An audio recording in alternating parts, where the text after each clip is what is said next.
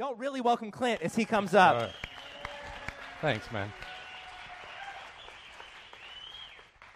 More honor than is necessary, but the Holy Spirit always gives what's necessary at the time, right? So that's awesome. Uh, somebody say 316. That's the time I was awake this morning. So uh, somebody say good luck. Uh, what is this church with money on the floor? And a, necessary tool, a terrible God. You know? Keep it that way around, you'll be all right. Last time I spoke to you about the, uh, I have so much adrenaline rushing through me right now. I, am ready to preach for three hours. I, I was in that room praying before the service, and then I looked at the bookshelf and I'm like, oh, Spurgeon. Oh, I shouldn't have opened that because then I was like, oh my gosh, let's go. You know, so um, it's a privilege to be here. Thank you for spending your time here today. Yes, it is uh, wonderful to be together as community. Um, last time I spoke about uh, this beautiful merger we have between the Spirit and our humanity. And our, our humanity is to be used and celebrated and not hidden from and not seen as something lesser than, but they work together in how we share the gospel. Um, today we're going to do something a little bit different, miraculously. Um, but I actually want to make a little bit of a shift today, and a, a lot of what I uh, preach has to do with the reformation of the church. Uh, and I'm going to go down that road a little bit today. So I, I want to say, like, if you're new here or if you haven't been a Christian a long time or you're watching online, hello online on Wednesday, still here, um, then uh, just don't worry about it. There's a little bit of family business in here, but there's a few pieces for you as well. Um, but we, I want to address something bigger than, than all of us sitting here today, but something that you get to be a part of inherently, individually. And one of the things that I want to do is different if we get to it is I want to make a little shift away from the way that we learn and the way that we absorb information into our older way of doing it. You see, we absorb information very much on the Greek way of doing it. So it's like very structured, it's like a lecture, it's like take notes, this, that, all in order and that's it, receive the information. And I think we can all agree that the overflow of information in our age has actually stopped us from thinking for ourselves in many times. And we need to get the church, particularly, back to a place of asking questions. And what questions do is not necessarily provide you with the answer. I know that sounds strange. Questions are not there for answers, questions are there for perspective. There's a big difference in your heart in asking that question and wrestling with truth. See, when you wrestle with truth, when you ask questions, something happens in that you get ownership of that truth when you come to it. Most importantly, you get ownership of the process. And I'd put it that the majority of certainly the Western church has, uh, well, this is a big statement, no real facts for this, just a feel, but I think um, have lost the art of asking questions about our faith in particular. And we swallow stuff without really getting ownership. And that's problematic when we face trial and temptation, but it's also problematic to closeness with the Lord. And so I want to try and do this in 15 minutes, uh, 20 minutes, and then uh, take some questions. So here's how you pose a question, all right? Make sure your heart is right. You don't pose a question to challenge. If you have challenge in yourself, that's a private discussion, not a public forum question. All right, think about how your question can help others, not just set you up as the most prideful person in the room. Okay? I know because I've been there many times. Okay, so your motive is important. Secondly, keep it short, very important. okay? And thirdly, try to structure it in a way that you don't have to tell a whole story, it's just a short question. Okay? So, as I speak about certain topics today, I want you to start thinking, and I'm relying on you now because this could be horribly wrong. But here's the thing I'm actually going to give you a microphone to ask a question. So, I don't know how many we'll get to, but we'll do two, three questions hopefully at the end. So, think about your questions as I'm speaking about through these topics, all right? Three topics I'm going to speak about today. Purpose, very briefly. Tom did a great job last week. Uh, he spoke about purpose. I'm like, what? Okay, well, there goes half my sermon. Thanks very much. So he did a great job speaking about purpose last week, laying a foundation. More than anything, he spoke about spheres. spheres of purpose. And today I want to address one of those spheres in particular, and that is the sphere of the church. How does your purpose fit into the church? So you can come and sit here. I'm going fast, right? Everybody okay with the accent? We're all good? Great. Wednesdays, you can pause. I mean, onlines, same thing. So here's the thing it's easy to come to church and not actually pick up the purpose of what we're trying to do. It's easy to come and be fed and go Sunday to Sunday to Sunday. And that's okay for a period. It's like training wheels on a bicycle. Okay? But at some point, you have to understand what we're doing here, and you have to understand what your buy in is and what your purpose is in it. Okay? So we're going to go there a little bit. And then I'm going to speak to you about the state of the church at the moment, church big C, not church where we are now, but globally. So, what's going on? And I'm going to say right now, I don't know all of this. I'm learning from people. I'm hearing, I'm listening to things. But I will tell you this that this message and messages like this have been brewing in me as the main thing that I've come to America to deliver to the American church for just short of a decade. So this is not a sermon that I wrote this week. This is a life that I've wrestled with. Okay? And thirdly, we're going to go to just your role in that big picture. Pointless telling you the big picture and not having an application, right? So, are you ready? All right, let's say I'm okay, let's go fast. That was terrible. Let's try that again. I'm okay, let's go fast. All right, let's go fast. All right, so that's your roadmap. I want to remind you that there are big topics that we're covering, three big topics. In fact, when I wrote this whole sermon, I was like, oh my gosh, this should be one of these topics. Anyway, three big topics we're going to go, but I'll start with telling you this. Caroline Leaf does a great job of this in saying that you are created with an amazing mind. God created you with your mind to think, to process, to absorb information, and to work it out. You are wonderfully made. And so when you think it's too fast, don't worry about it, it's getting in there. Um, 2 Corinthians 11, verse 3 says, But I fear lest somehow, as the serpent deceived Eve by his craftiness, so your minds may be corrupted from the simplicity that is in Christ. I want to remind you, remind you that the most important message given to the world is given to fishermen. Do not let the enemy deceive you about the simplicity that is Christ. No matter what kind of big topics we talk about, there is simplicity in it. It must always come down to simplicity because else we're putting things out of our reach. Right? The gospel's very simple. All right? It's not always easy. Okay, but it is simple.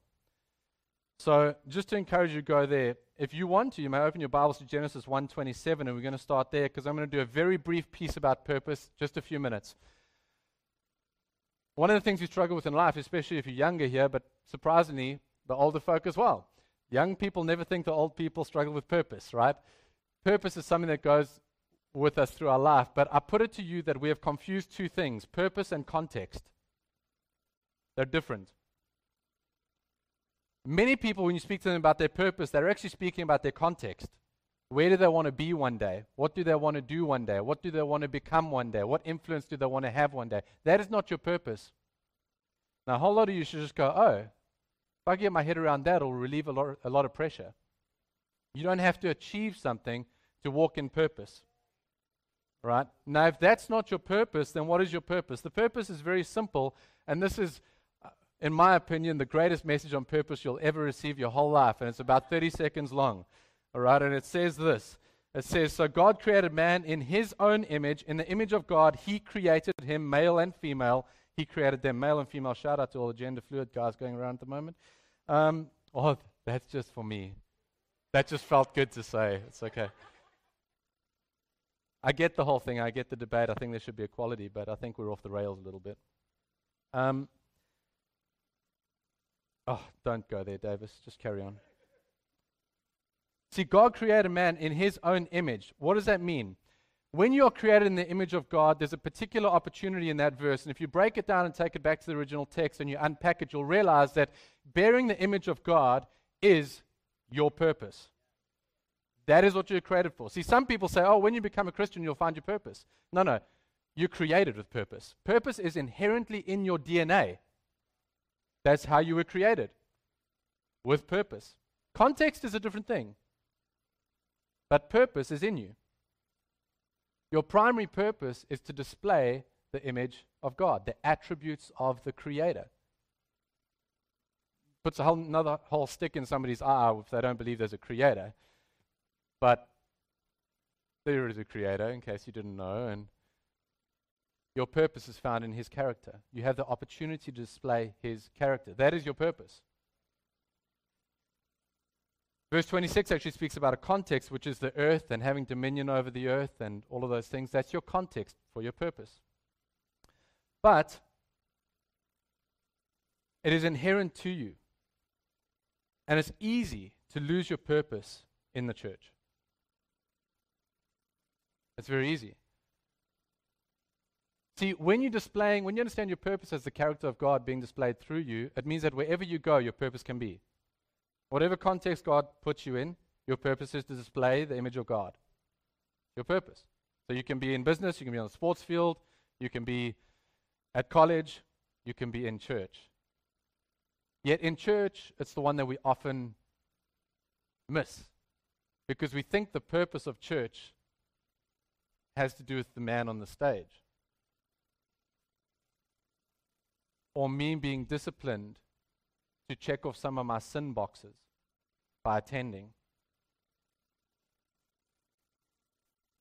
Uh, that's just a soft entry. We'll get to more in a little bit. So that's really all I'm going to say about purpose. Hopefully that's enough. All right? Go to the second point, a lot more bulk here. But I want to speak to you about Reformation. And you've heard me say before many times that I believe we're in the greatest Reformation in church history. This is actually something that God started showing me about eight years ago and started speaking to me about the, the state of the church and where we're at and when I say church, my, my understanding of the Eastern church is limited, but certainly the Western church, where we're at, I've grown up in all kinds of models, all kinds of size of, of churches, all kinds of things, seen so much, you know, and been so challenged on stuff. Um, but I'll say this at the outset when I start speaking about church and where we're at, particularly in our Western context, here's the number one rule you and me are not the critic of the church. There are far too many people running around pointing fingers at denominations or expressions or uh, whatever it is, and we are not designed to be the critic.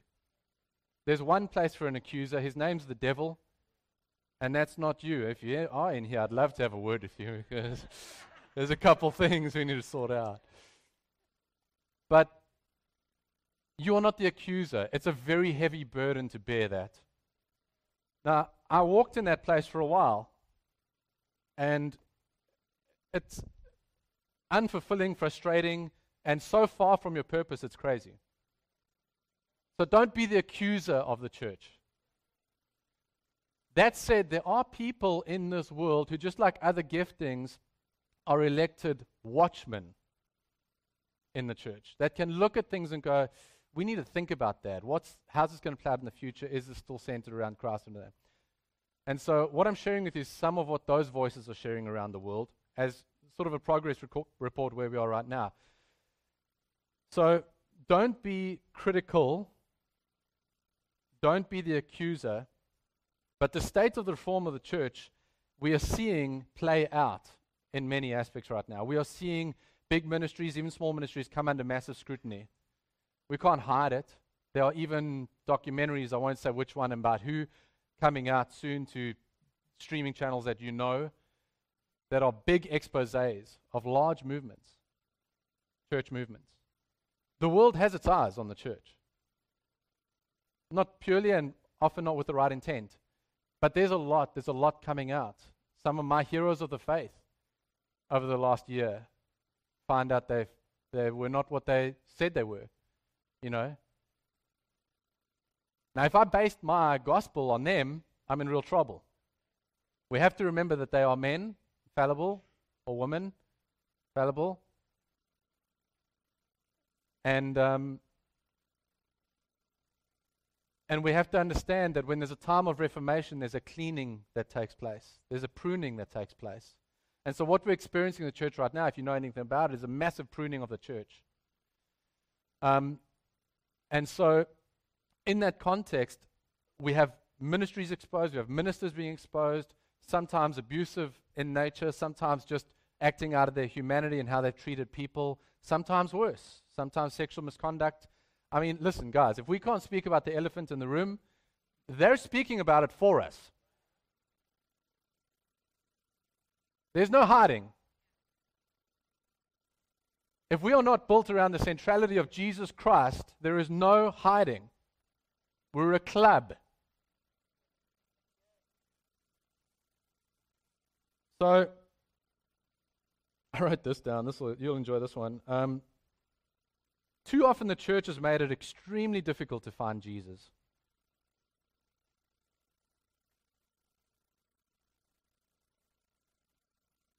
So it was funny coming to America because it's just so different. Like, preaching is perfect here. You know? And listen, understand this.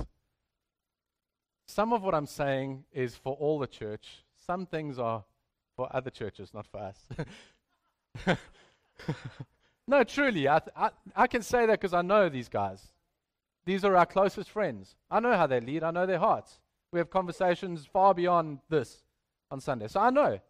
I know the purity here. So I can say that. We're allowed to own the things that we're doing well. I have no space for false humility.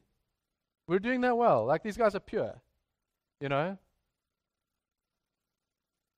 But when we first came to America, it was like perfect preaching, like no notes, perfect slides, everything. And I started speaking to some of those preachers, and the prep they went in just around presentation was just amazing. Perfect worship, perfect lighting, perfect stuff.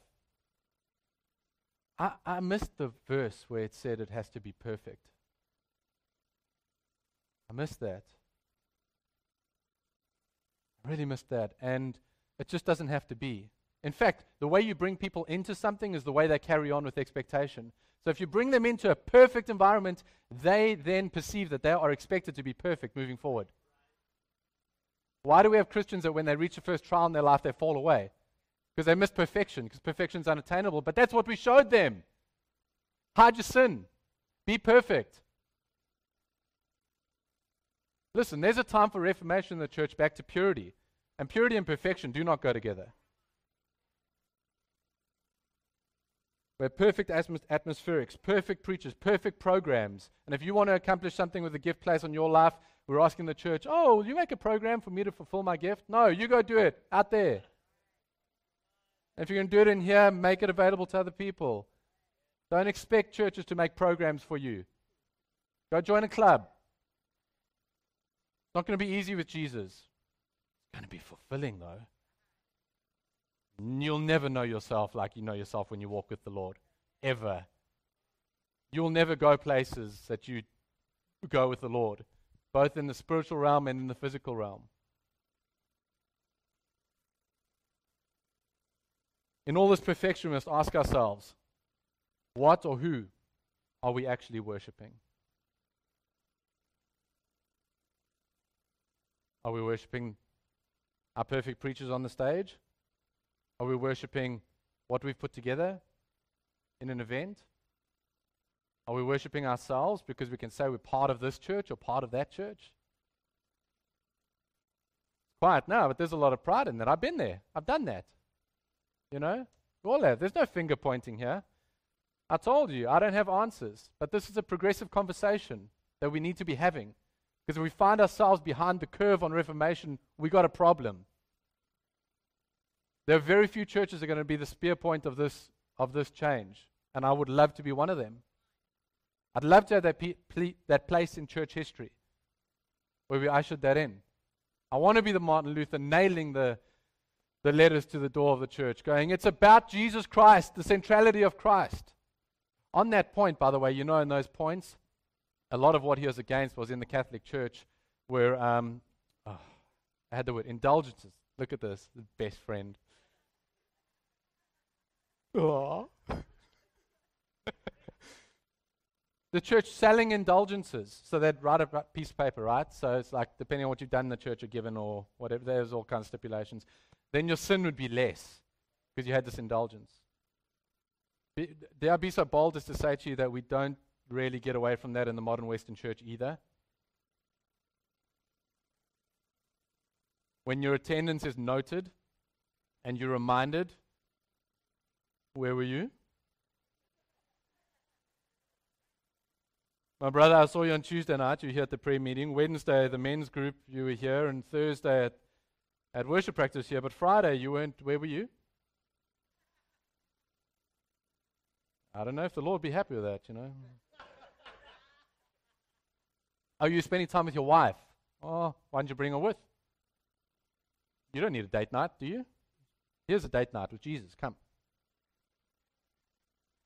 We do, even sometimes without saying it, we put stipulations on people where the level of the maturity of faith are directly tied to attending our programs. I don't hear Jesus in that. We've tried to make church easy for people. I don't know where this was a thing, like making church easy for people. I don't understand where that came from. Perhaps something of value, a little bit harder, would be held to closer. Because in trying to make it easy, we've tried to make it perfect. You see? And so we've broken the. Actually, we've broken the chain of command, if you think about it. Good one. I should write that down. Let me remember that one day. That was a good one.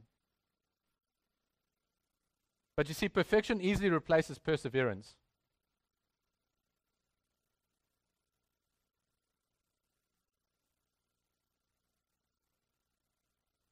Perfection easily replaces perseverance. And so when we have believers that fall away because of disappointments based on our imperfection, they have no perseverance. What does the scripture say? Persevere. And then we get frustrated with people because they're not persevering in the faith. Like, yeah, you're not persevering because that's how you brought me into the faith. You said it was perfect. Now you're telling me I must persevere through what? I can't persevere through perfection. That's not a thing. You persevere through hardship. You see, if I'm going to come into your church and ask you, where's your perfection? I equally have the right to ask you, where is your suffering? Where is your sacrifice? The word passion is a great one in the Western church, right? Oh, you just be passionate about it. Let's be passionate, passionate, passion. Give me the passion.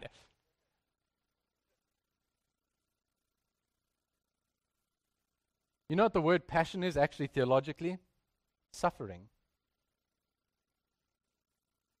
The passion of the Christ was the suffering of the Christ. That's the theological word. So I ask you again, where is your passion? I don't, where is your suffering? Now, does it mean you must, I'm not, you know, don't say, don't go where I'm not saying, talking about. Where's your sacrifice? Where's, where's your buy in? Where's your ownership? That's what it is. Because if you own something, you're going to give for it. Totally out of time. See, the post pandemic church for the large part in the Western world is trying to get back to business as usual. That's gone. There's no church as usual. There's a lot of people not coming back to church. Let me tell you, I hate to break your bubble. But I heard a, I heard a stat uh, the other day 50% the latest figures, 50% of church attenders before pandemic are not coming back. Doesn't mean they're not walking with the Lord. It means a couple things, and that's a whole other thing to, to go down. But it could be that they used to remote and online. On that note, let me say that coming into community is important. See, I've got friends in Australia at the moment. It's such an interesting story. Um, the one leads a church and is completely, can I say hell bent? Is that a South African thing? Is that, can you say that from a pulpit? Oh, yeah, there's no pulpit. All right. So, hell bent on that being the only true model of church, coming into a building. I've got another one who's hell bent on going, we have to get out of the building and we have to do it in people's homes. Okay? Now, they're not that divided and that clear. I'm just making a point, right? They're in conversation. That's good. But the actual conversation here is how do we get ownership of faith? Whether it's in a building, in a church, in community, or whether it's in your home, in community, because there's still people in your home. But ownership builds community. Ownership makes you want to come into community. We come here because we own the same thing, right? We've taken ownership of something and we believe that this is where we rub shoulders with others that have done the same. And so it's not one or the other. The question is, what is the centrality of Christ in it? See, I, I equally sat with people who said, like, oh, well, I sit with Christians, Christian friends, and I have lunch. That's our, that's our communion time together. That's our community. I'm like, are you having lunch? Do you ever speak about Jesus? Do you ever pray? Do you ever. That is, there's a difference between intentional Christianity and building your faith and just getting together and hanging out. Don't mistake the two. You're not getting fed by both of them the same way. Because people hang out at the bar and they get fulfilled. Don't make the mistake of thinking they don't get fulfilled. They do. They get fulfilled with ABV percentages, but they, they also get they also get fulfilled with being around each other. Okay? And many other things. So fulfillment's one thing.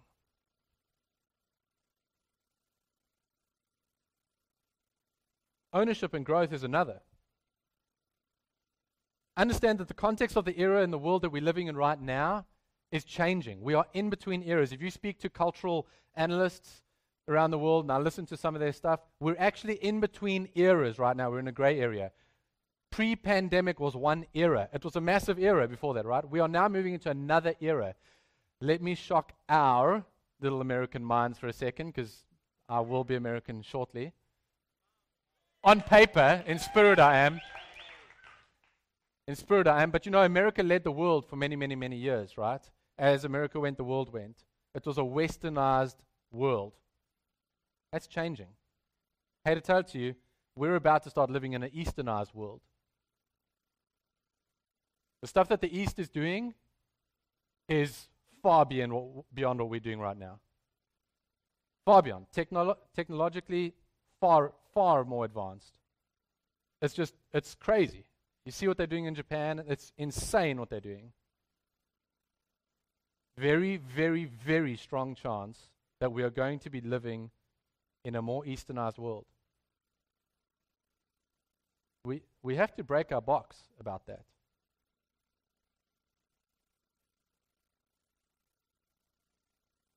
What does that mean for the church? Well, it means that the East has been practicing underground church for many, many, many decades.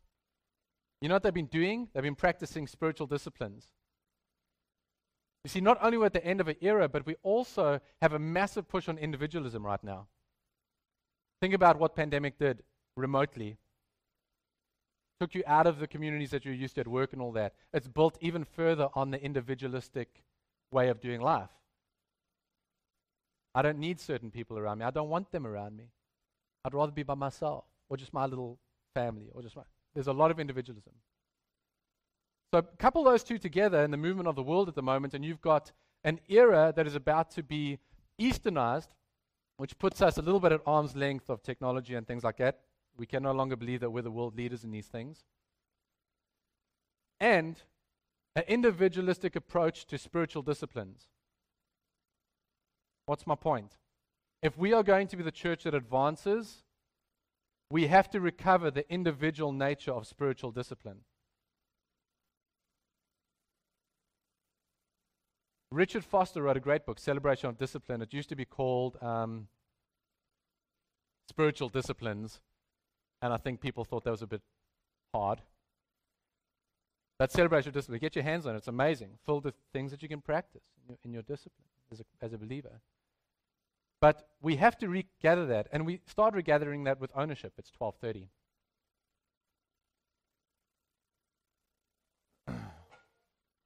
I'll take two, two more two more minutes. And honestly, if you if if you're in here and you need to leave, I want to honor your time, and you're free to leave. You are free to leave. Not that I have to give you the freedom to leave. You can come and go as you want. Sounds so crazy I say that. But I will mark a check against your name as you as you walk out the door. We're watching you. Wednesday onliners, you know who you are.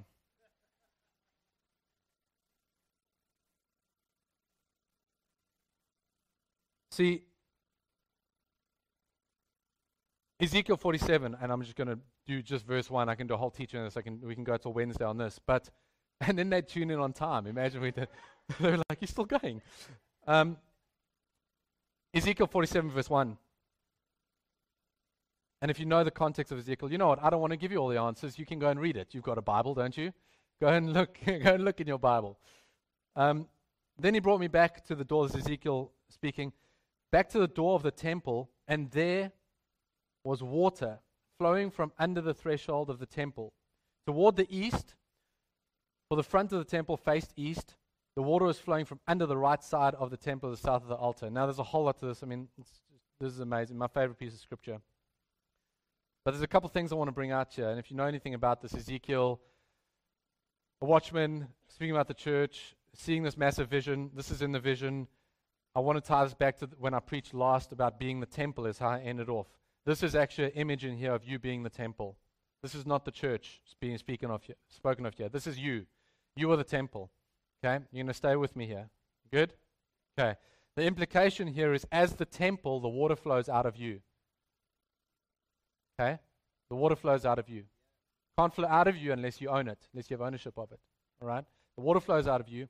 It flows towards the east. Why is this important? Well, actually, if you do a study on the scripture and you take it back, you'll understand that east is important here. It flows out of the east because the Garden of Eden's gate to enter the garden was actually in the east. What's the point? What's the metaphor here? It's a full circle of back to identity and purpose. When the water flows from you, the temple, who Jesus said, You are the temple. When the water flows from you as the temple, and it goes through your life, through others' lives around you, it comes back to the point of life, the Garden of Eden. That's the metaphor. It's a full circle of identity and purpose. There's more on that. Some of you got that now. Some of you will have to go and read and research it. That's fine. Point is this. It also flows from the right side, by the way, which is a, the right side is authority. It speaks of authority. Some preachers speak about this river in Ezekiel as how deep are you? Are you ankle deep? Are you knee deep? Are you thigh deep? How deep are you? Are you in? How many meetings are you coming to? How, how committed are you? Where's your passion? That's completely not what the scripture is talking about. And some of you can just be freed from that right now. You don't need to worry about that. Okay? This is actually, the river is actually the gospel. I always find it amazing when people, when they preach about being ankle deep, knee deep, thigh deep, you know the end of, this, the end of that part is actually that he's brought back to the shore. He says, It was so deep that I could have to swim across it. But he doesn't. He's brought back to the shore. Because what's he being given? Perspective. He's not being asked to perform. What he's been asked to do is be in the water. The water is the water of the gospel, actually. The gospel that flows through you as the temple and brings restoration. Okay? As it flows, it goes in the banks of that river. There's trees, there's life. Wherever the gospel goes through you as the temple, brings life. We overcomplicate the gospel so much. Listen, the person in your office, the person on your sports field, whatever, that is lost at the moment, they need life. The gospel flowing through you as a temple is what will bring them life. You don't have to have it perfect. Water's messy. You can't contain it always. People get wet. it's all right. Okay? Don't complicate it. It was given to fishermen. Simple. You're the temple. It's a great privilege to have that water flow through you, and it'll, it will bring life. It's a promise of God. Okay? It's the ownership of it. You see, it's not about shouting down denominations or movements or things like that. When we speak about Reformation, this is really what I want to get to right now, is the core of Reformation in this time. You want to be part of the biggest Reformation in church history, it comes down to one thing. I used to think we had to change the preachers on the stage. I used to think we had to change denominations. I used to think we had to change the way lights and things are done there's balance on all of that. Um, and I'm not saying that those things are bad. I'm not saying that. What I'm saying is that the moment they become a stumbling block to Jesus being the central figure in our faith, there's a problem. I don't mind lights. I like lights. I was a radio DJ. I don't mind perfect sound. I like good sound.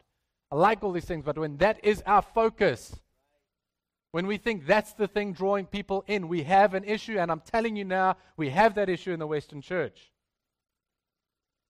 And we're going to have to ask some serious questions of ourselves, and some of those things are going to cost us. It's going to be a suffering.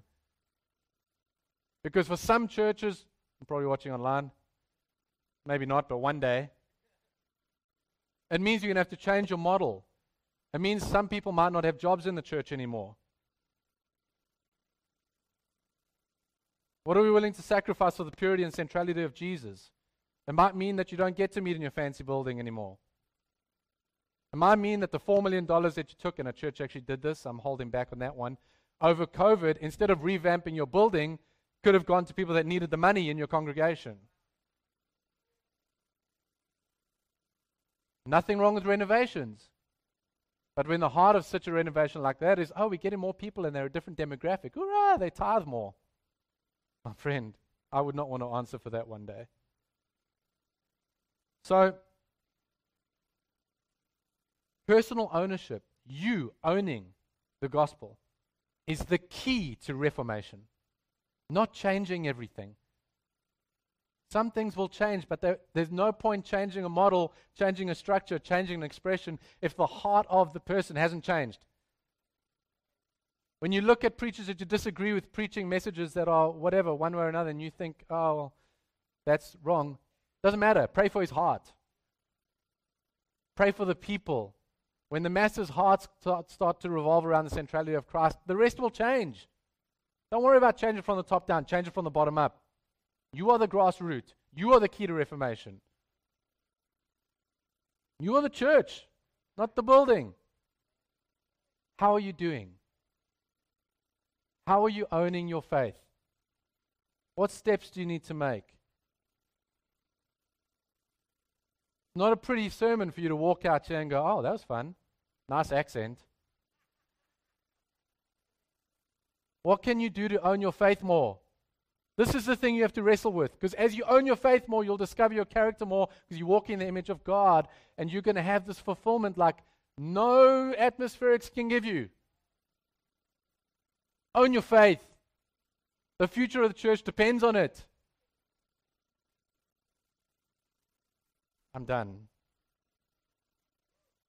Oh, wait, wait, wait, wait, wait. Thank you very much. Just wait. Thank you. Thank you. Just wait. Thank you. Ownership creates these four things. This is my closing. Ownership creates four, four things closeness. Owning your faith will bring you closer to God and closer to those that you're walking with. If you feel alone, there's something about that ownership thing. Community. You'll want to be in community. I don't care if it's here, online, whatever, be in community. Be in community in your home, be in community here, be in commu- community where you are. It'll do that. But ownership does it. You can't create community without ownership. It's called a club. And you can leave a club, you can cancel your membership. Jesus is not a club to be cancelled. Three, character. You want character, you want to grow, you want to withstand the hard stuff, have ownership. Four, conviction. If there's anything I want about my life, it's that I lived as a man of conviction. Be convicted about what you own. I really wanted to get to questions. Next time. They cannot email me.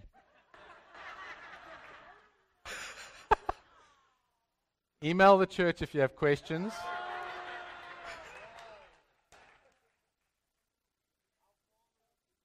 Yeah, yeah. Okay, here's the point, okay? Here's the point. I don't have time today, but I want to get to questions and answers. When you ask a question, it makes you think. It makes you think about how you own that piece of material, how you own that truth. Okay? It makes you think about how you work it out. You don't have to have the answer, you just have to shape the question. Answer will come. So, because we didn't get to do it today, which is what I really wanted to do, but I just couldn't do it without the foundation. Think about it in the week. Think about it when you leave here. Take your phone out, open the notes, write down questions about this, questions about purpose, questions about reformation, questions about the church and how you fit in. Understand that you have you are you are the purpose here. You are the one that carries the church. Okay? What is your ownership of that? How does it work out? I'm not talking about joining a program or being at more meetings or anything. How does it work out in your personal life? Okay? Do that. Do the questions. Okay?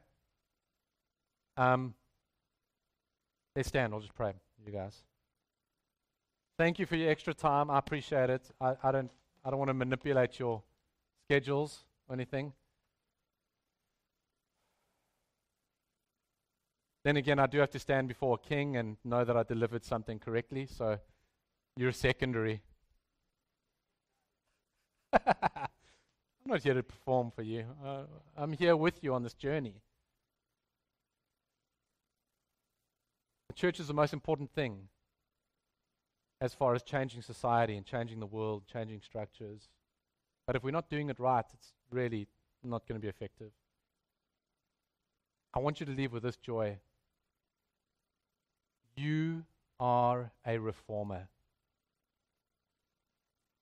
People press and speak about revival, and I'm all for revival. I want people to be saved. But at some point, we have to ask ourselves what are we bringing people into? I wrestled this with God for years, and He gave me this sentence that describes the heart of it. The sustainability, because sustainability is important. We have not concentrated on sustainability for a while. The sustainability of mass revival rests on the church returning to her first love.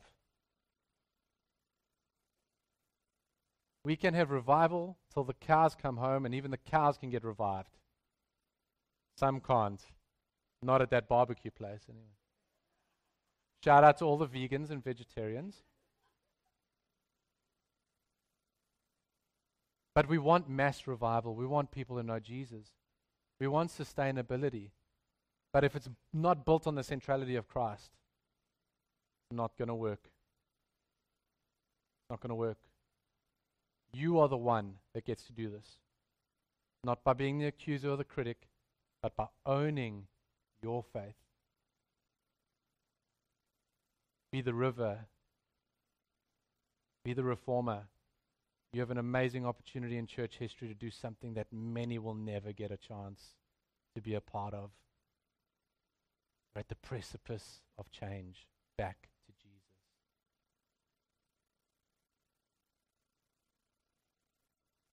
Lord, we lay this at your throne. We ask you to highlight things in our weeks, in our days, in our minutes about how we can own this faith with you more, Father. Lord, I just pray for highlights, highlights throughout the week, little ideas, Holy Spirit, of just how about doing this? How about doing that? How about this conversation with God or that conversation with God? Father, will you create reformers? Will you help us own this incredible jewel that you've given us that is the gospel? Will help us own our relationship with you? Father, will you plant the seed deep in people's hearts? Let it burn. Amen. Thank you for your extra time. I do appreciate you.